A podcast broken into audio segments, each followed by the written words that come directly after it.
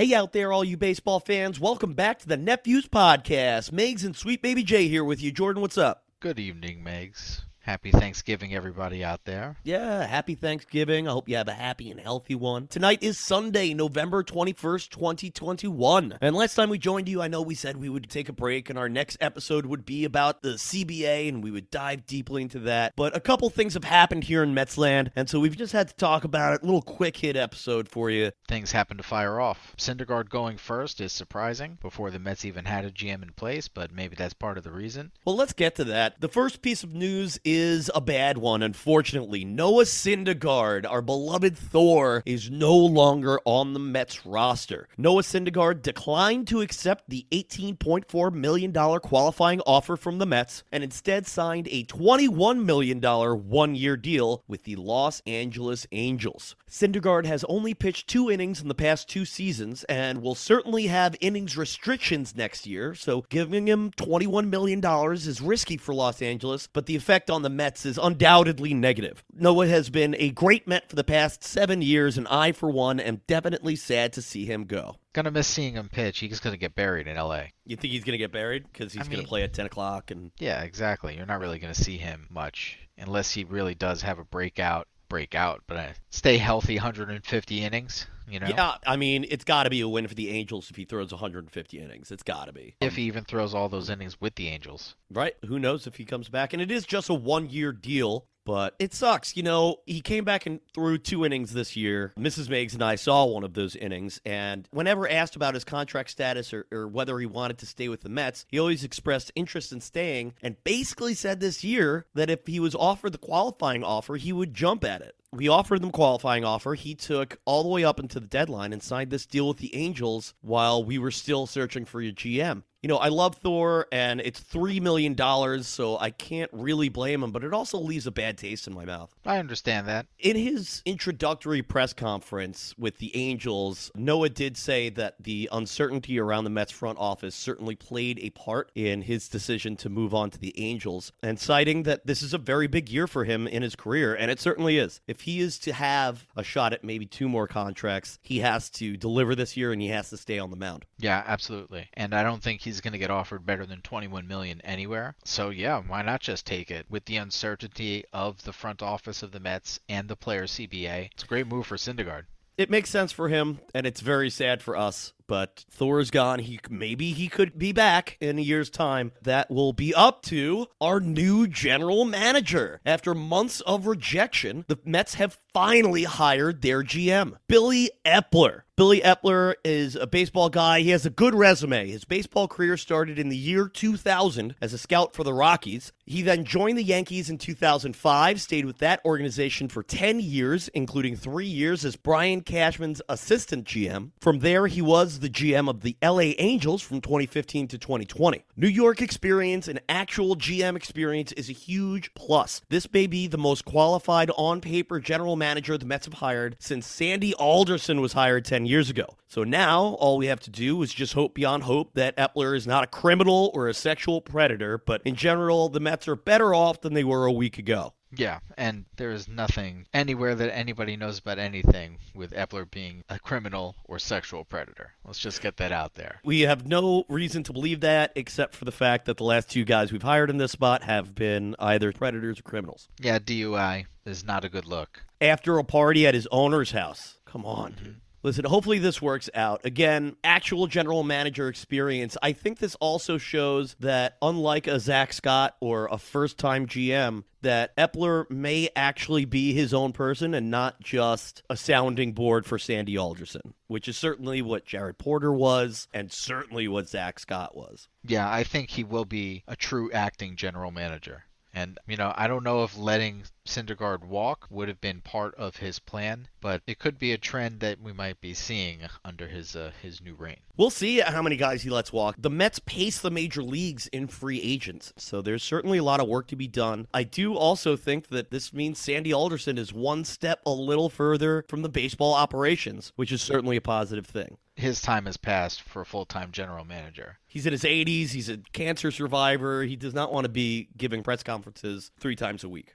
I mean, I'm surprised he's still even there. We've touched on that in the past. The office is empty. You know, up until this week, until we hired Billy Eppler, there wasn't anybody else there. There's nobody to make these phone calls, nobody to figure out who to protect for the Rule 5 draft. So Right. now his five years of general managing experience is with the LA Angels, who never had a winning season in those five years, while rostering the greatest player in baseball in this generation. There's something to be said for that, although Billy Eppler was the author of Mike Trout's 12 year, $456 million extension. Billy Eppler was the guy to sign Shohei Ohtani away from the Yankees. He was the guy to do the seven year, $245 million Anthony Rendon deal. So he's not scared of spending money. Artie Moreno out in LA is a loudmouth, wealthy owner, and we've got a loudmouth, wealthy owner. And he knows the New York market with his 10 years with the Yankees. Again, I, I think this is a big win. I think this is a big win for the Mets. Yeah, let's hope Cohen does hand the reins off to the general manager and let the general manager go and see what he can do.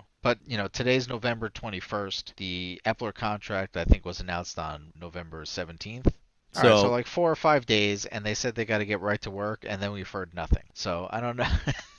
Well, I, I, mean, what's going to happen from here. I think it's fair that we've heard nothing. You know, the CBA is set to expire in 10 days, and there's been almost no free agent signings or trades of any kind. It's very early in general, but this will be a very protracted offseason, I think, for everybody. You know, with this negotiation that needs to happen with collective bargaining agreement expiring in a little less than two weeks on the 1st of December. And that's why it's a little surprising to me that Noah did go before the CBA went, because as part of the current CBA, the fact that we offered him a qualifying offer and he signed somewhere else, the Angels now owe us a draft pick. Draft pick compensation may not exist in the next CBA. We don't know. We know that the Players Union hates it because it takes a lot longer for free agents who have been offered qualifying offers to get signed because teams don't want to give up that draft pick. The Angels were like, screw it. Here's a draft pick. Here's $21 million and went and got him. So that surprised me. Yeah, Angels just don't care, though. They Yeah. just like having firepower out there. Big boy toys Hmm. for the LA Angels. That's kind of the way that baseball team works. I mean, maybe he thinks that after the CBA, he won't be able to get 21 million. I'm not surprised that Noah took it. I'm surprised that it was offered. But it was. The other player who had been offered the qualifying offer is Michael Conforto. Today was the deadline to accept that qualifying offer, and he obviously will not accept a one year, $18.4 million deal. So he is a free agent. Also, not surprising. Not surprising at all.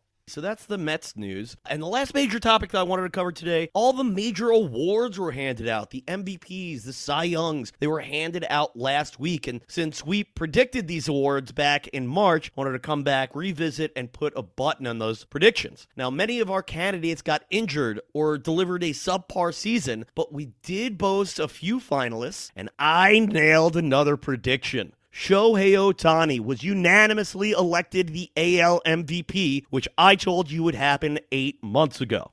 In the National League, Bryce Harper edged out Sweet Baby J's pick Juan Soto and Fernando Tatis Jr. Now, for the Cy Youngs, Robbie Ray beat Gerrit Cole in the American League, and Corbin Burnes barely overcame Duani B's preseason pick, Zach Wheeler. I was really happy that Zach Wheeler didn't win. Duani B only said that to be a jerk. There was definitely a solid argument for Wheeler to be the uh, Cy Young.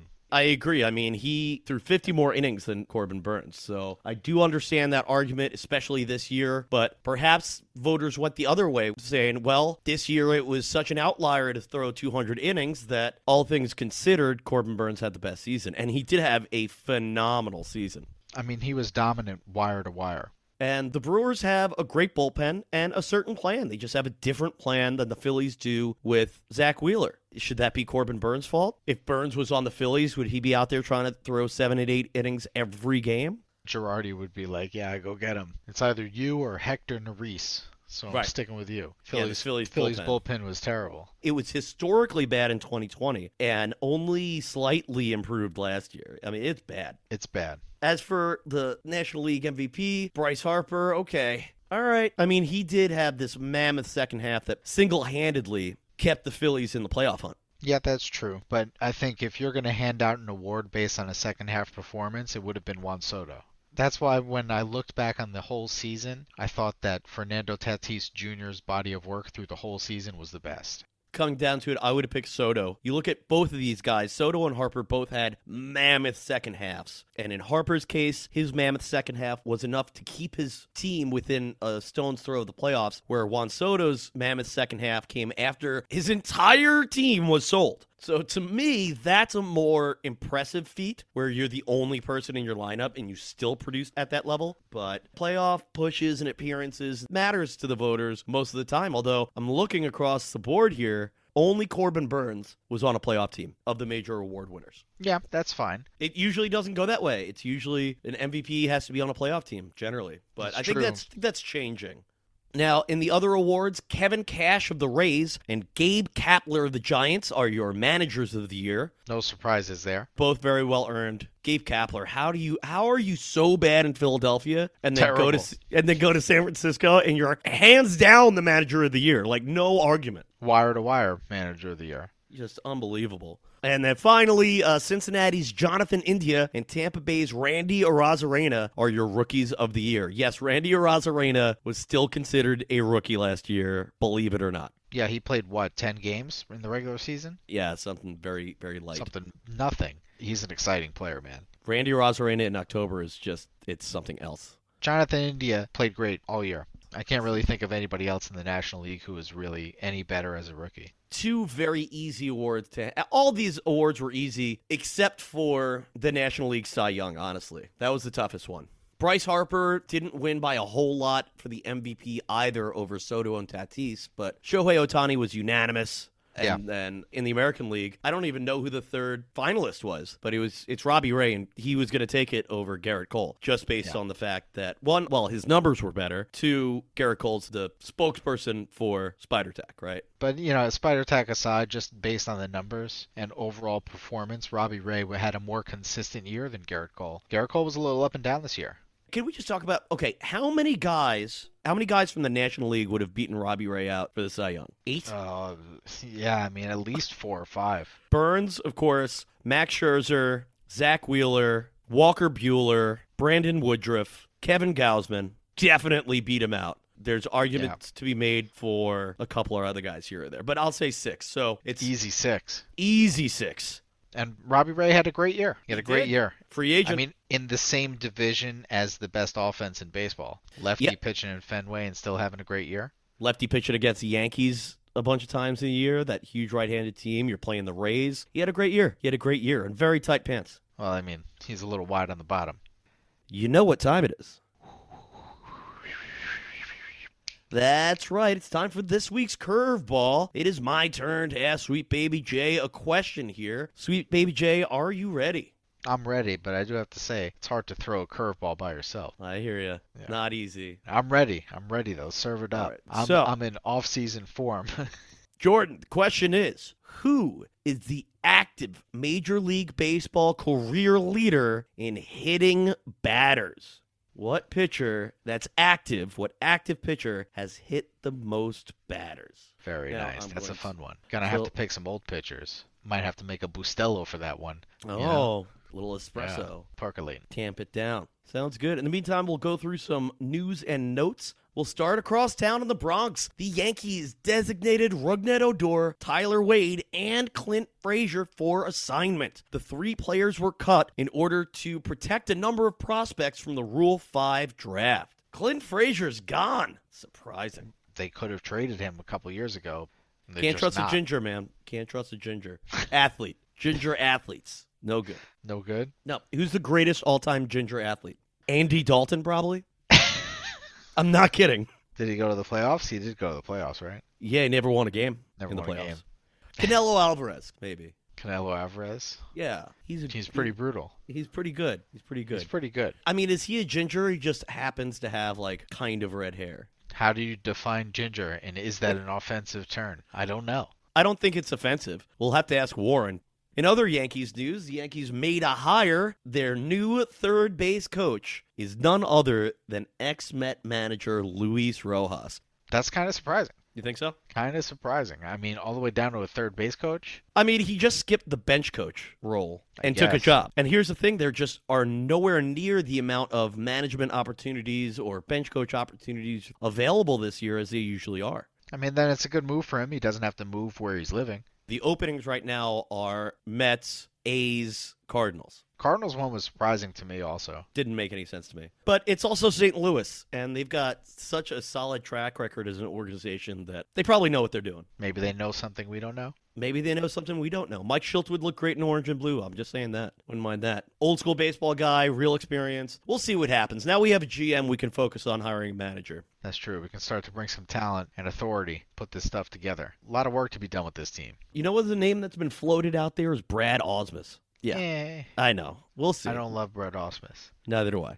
In this age of the looming expiration of the collective bargaining agreement, there just have not been many signings. There have been a couple, though. Justin Verlander signed a one year, $25 million deal to stay in Houston. It is somewhat interesting. I mean, maybe he feels a little bit guilty because he got paid like $70 million for the last two years of not pitching. Could just be out of ease and convenience because him and his wife are so incredibly rich they just don't care. Don't Yeah, care. but- I heard the Yankees offered him the same deal, by the way. Yeah, and he's like, well, just not move. All right, so that's Justin Verlander. And then there was a pretty major deal. Lefty starter Eduardo Rodriguez, formerly of the Red Sox, signed a five year deal with Detroit worth $77 million. That is potentially a very good deal or a very bad deal. You I just mean, don't know this- which way it's going to go. This is very polarizing. He could be a very good pitcher, and that could be a decent price for what he can give you over the five years of the contract. Or he could just completely lose it next year and be worthless for the next five years. you know, he could really go either way. Well, he's got a track record here of being at least a, a reliable starter, you know, Serviceable. serviceable and reliable. You know, he's he's got playoff experience all over the place, which I don't know if Detroit's really worried about playoffs right now, are they? They're an offense away from being competitive. They were way more competitive than they thought they were going to be last year. They, Way, way better. The they fi- pitching staff was much better than anticipated. yeah, they finished up around 500, I think. I mean, let's just not get carried away. 77 and 85. Yeah, You know who else had a 77 and 85 record last year? the Mets The Mets.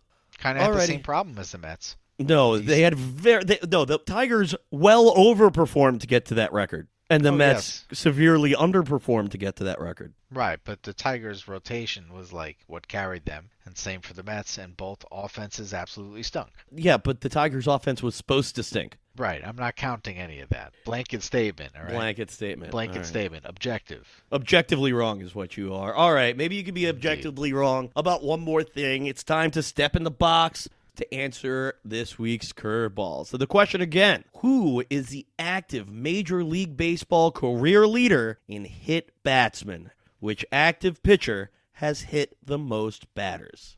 All right, right off the bat, it's got to be a starter. They've got to have at least 10 years of MLB experience. You would think it's got to be somebody erratic, but erratic guys don't tend to stick around long enough. I'm going Right. to say Adam Wainwright.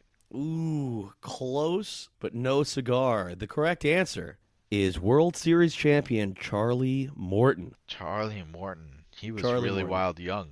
It's true. Char- Charlie Morton has 138 hit batsmen in his career. Ties Charlie Morton at 31st on the all-time list. He's tied with Chan Ho Park. Chan Ho Park. Yep. Nice. To answer your question, Adam Wainwright has hit 73 batters in his career, which is good for 212th all time. So Adam Wainwright 73 and Charlie Morton has hit 138. Wow. That's a big disparity. All right, my friends. So that is it. That's our show for this week. Again, this was just a quick hit. We wanted to get in here and talk about some of this news. The Mets have a GM, Billy Eppler. He's an actual GM, not a first time guy who's going to be learning on the job, which I think is very good news. Noah Syndergaard is no longer on the roster, which I think is very bad news. Hopefully, it's a temporary problem. And that's it. The next time we join you, we will deliver that promised episode talking about the CBA. Jordan, do you want to know how many pages the CBA is? I'm going to guess it's like 380. Oh my goodness. You nailed it. It's 373. 373 pages Nice. of legalese Yes. and bullshit. It's a novel of legal language. The table of contents is 15 pages long. Why is everything so complicated? It's a, a whole lot of lawyers. Whole lot Can't of lawyers. just be like, we give you money, you guys go play baseball, nobody be a dick. You know? We'll get into it. We'll see what the issues will be on the negotiating table for the next CBA, what it means if the CBA expires without a new one in place, and what we expect to happen this offseason. Yeah, we need some free agent moves. Big reason that free agents aren't happening right now is because of that CBA. You either jump on a deal within the next 10 days or you wait until January or February. Right, it's going to be probably waiting till after Christmas. Very likely. All right, my friends. Well, we'll be back at you to talk about that in a few weeks. In the meantime, have a very safe, happy, and healthy Thanksgiving, and we'll talk to you later. Yes, happy holidays, everybody. Enjoy your holidays. Turkey.